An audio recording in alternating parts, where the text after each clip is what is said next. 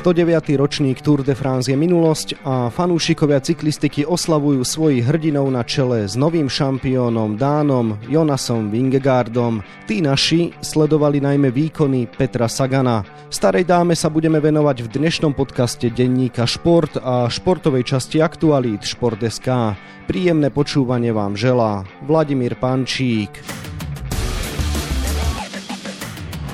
Náš reprezentant Peter Sagan neodmysliteľne patrí k najväčšiemu cyklistickému divadlu na svete. Tento rok ho žilinský rodák absolvoval už 11.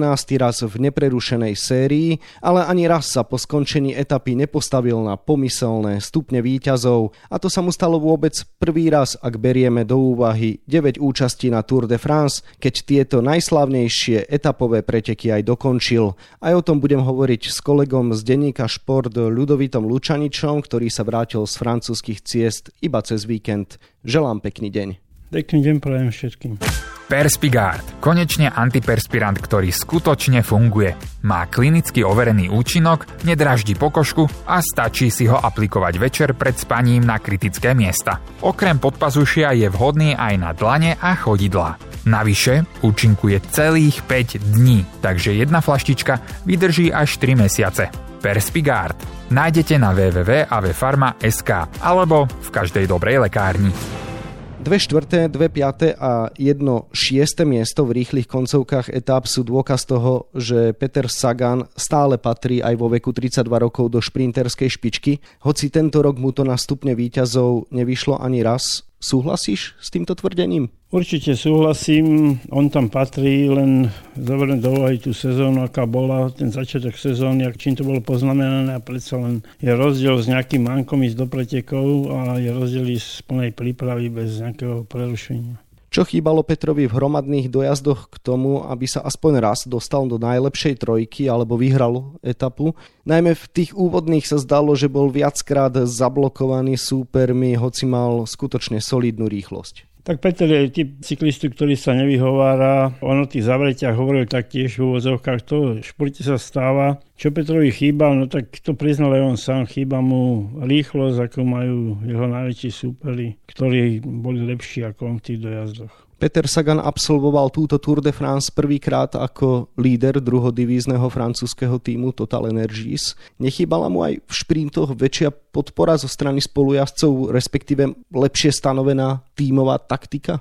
Na to má smolu už od vstupu do profesionálnej cyklistiky a vôbec do pretekov Tour de France, lebo ani v jednom z tých tímov, ktorý doteraz nastúpil, nemal takú podporu, ako pripravujú svojim lídrom napríklad týmy Lotosov dal Bora Hansgrohe v súčasnosti, za jeho éry to tak nebolo, ale aj iné týmy, aj Jumbo Visma a podobne, ktorí tých svojich špultérov klopia 4 a 5 spolujazdci a vlastne pripravujú tú pozíciu až úplne do samého záveru. Peter už posledné 3, 4, 5 kilometrov bojuje sám a vlastne vsádza na niekoho, za kým sa vyvezie dopredu a jedno to všetko sám a to je jeho problém. Do akej miery sa pod výsledky Petra podpísali aj jeho nedávne zdravotné problémy, pre ktoré musel vynechať viac než dva mesiace v úvode tejto sezóny? Nechýbala mu na rozdiel od minulosti väčšia, tak povediac, vypretekanosť a tým aj kvalita? Určite to manko sa ozrkalo na tom, že väčšina tých cyklistov, ktorí aj športovali, aj vlastne uspeli v celkovej klasifikácii, mala tú sezónu bez prestávky, bez nejakého prerušenia. Ak dva mesiace nepretekáte a jazdíte len tréningové kilometre, chýbajú vám tie pretekárske. Predsa len tie pretekárske kilometre sú oveľa významnejšie a cenejšie pre cyklistu, lebo nie sú v tej konfrontácii. Ako ísť na tréningu 4 hodiny, to ako vlastne niečo odjazdíte, ale tým pádom sa to začína aj končiť. Pretekaj to celkom niečo iné. Ako podľa teba v Total Energy sprijali fakt, že sa zaradili medzi 12 tímov, ktoré odišli z túr bez výťaznej etapy? Nebolo z ich strany trochu lotéria, že si ponechali Petra Sagana ako lídra na túr napriek vyššie spomenutým zdravotným ťažkostiam z úvodu sezóny aj po prekonaní koronavírusu?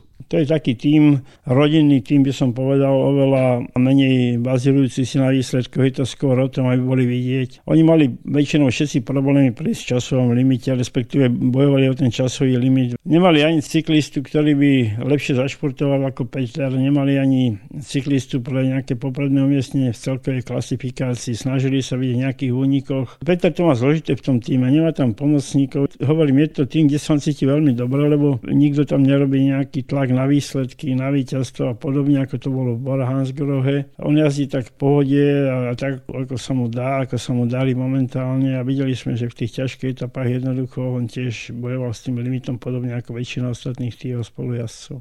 Zatiaľ, čo v šprinterských koncovkách sa Peter takmer pravidelne dostával do boja o víťazstvo, v tzv. klasikárskych dojazdoch v etapách so zvlneným profilom medzi najlepšími v závere zvyčajne chýbal. Mohlo by to znamenať, že sa pomaly končí aj éra Petra Sagana ako výnimočného klasikára? Ťažko posudzovať podľa tejto sezóny. Sú tí, ktorí hovoria, že už budeme mať problém sa dostať niekde medzi špičku. Sú takí, ktorí hovoria, že práve naopak on potrebuje jednu sezónu v tej svojej doterajšej dlhej kariére a úspešnej kariére si tak trošku vydýchnuť a načerpať akože nové fyzické a psychické sily. Ja sa skôr prikláňam k tomu druhému. Ja viem, že on mal veľmi zlý rok v roku 2015, keď sa stal prvýkrát majstrom sveta. Nič nevyhral na jar šéf týmu Tink Tínkov, Oleg Tínkov bol veľmi nahnevaný a dokonca viem, že po túr alebo aj pred túr sa hovorilo o tom, že či mu nežnížia zmluvu. Tínkov bol dosť taký tvrdý na ňo, ale majster sa sveta, vyhral titul a nevedeli si ho vynachváliť. Čiže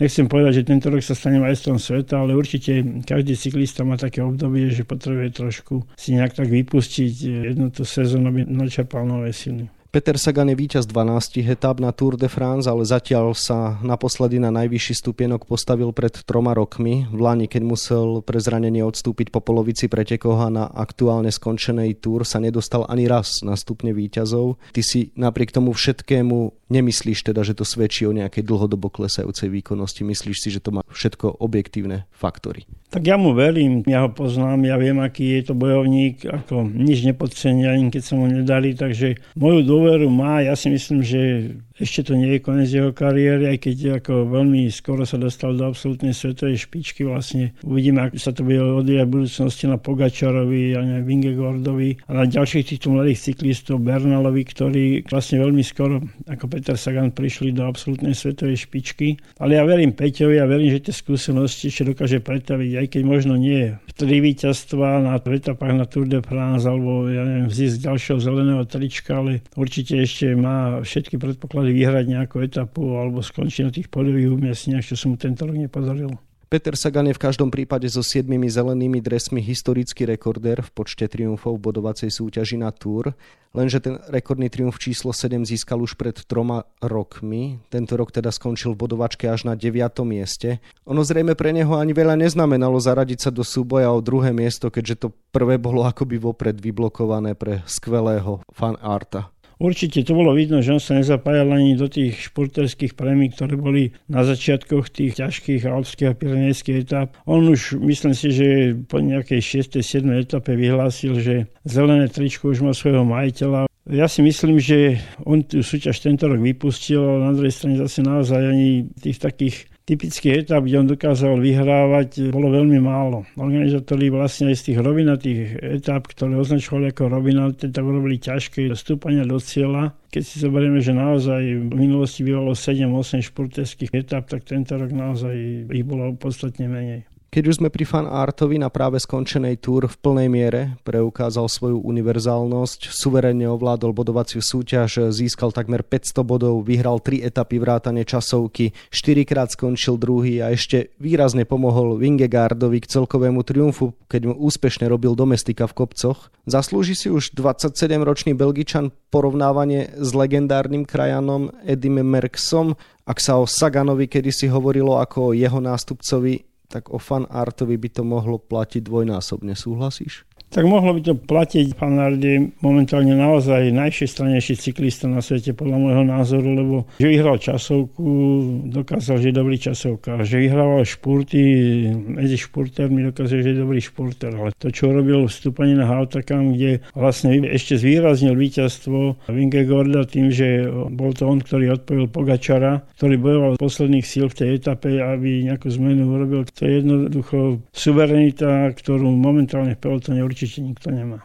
Môže podľa teba fan art pri spomenutej univerzálnosti v budúcnosti zautočiť aj na celkový triumf na túr, alebo sa naďalej bude skôr koncentrovať na šprinty, časovky a pomoc lídrovi v kopcoch? No to si nemyslím, že by on vydržal všetky tie kopce. On v Lani vyhral po sole jednu etapu v Alpách, teraz robil úlohu domestika v tom stupení na Hautakam. Bol aj v iných tých alpských etapách popredí, ale on nemá na to, aby vyhral celkovo Tour de France. To neverím tomu, lebo on nedokáže jazdiť tak vyrovnanie všetkých kopce, vlastne tri etapy v každom tom pohorí. Je to také, že on v jednej etape dokáže, ale potom v ďalších dvoch bojuje aj sám so sebou. Takže nemyslím, že by mohol vyhrať Tour de France celkovo. Poďme k Jonasovi Vingegaardovi. Prvý dánsky víťaz od roku 1996 dokázal to, v čo zrejme málo kto veril. Dvakrát sa vzdialil Tadejovi Pogačarovi v ťažkých horských etapách v Alpách aj Pirenejách a prevzal po ňom žezlo kráľa Tour de France. Je to podľa teba veľké prekvapenie, alebo je to aj výsledok precíznej taktiky týmu Jumbo Visma, ktorý si vďaka šiestim etapovým triumfom a zisku všetkých cenných tričiek totálne podmanil tento ročník starej dámy?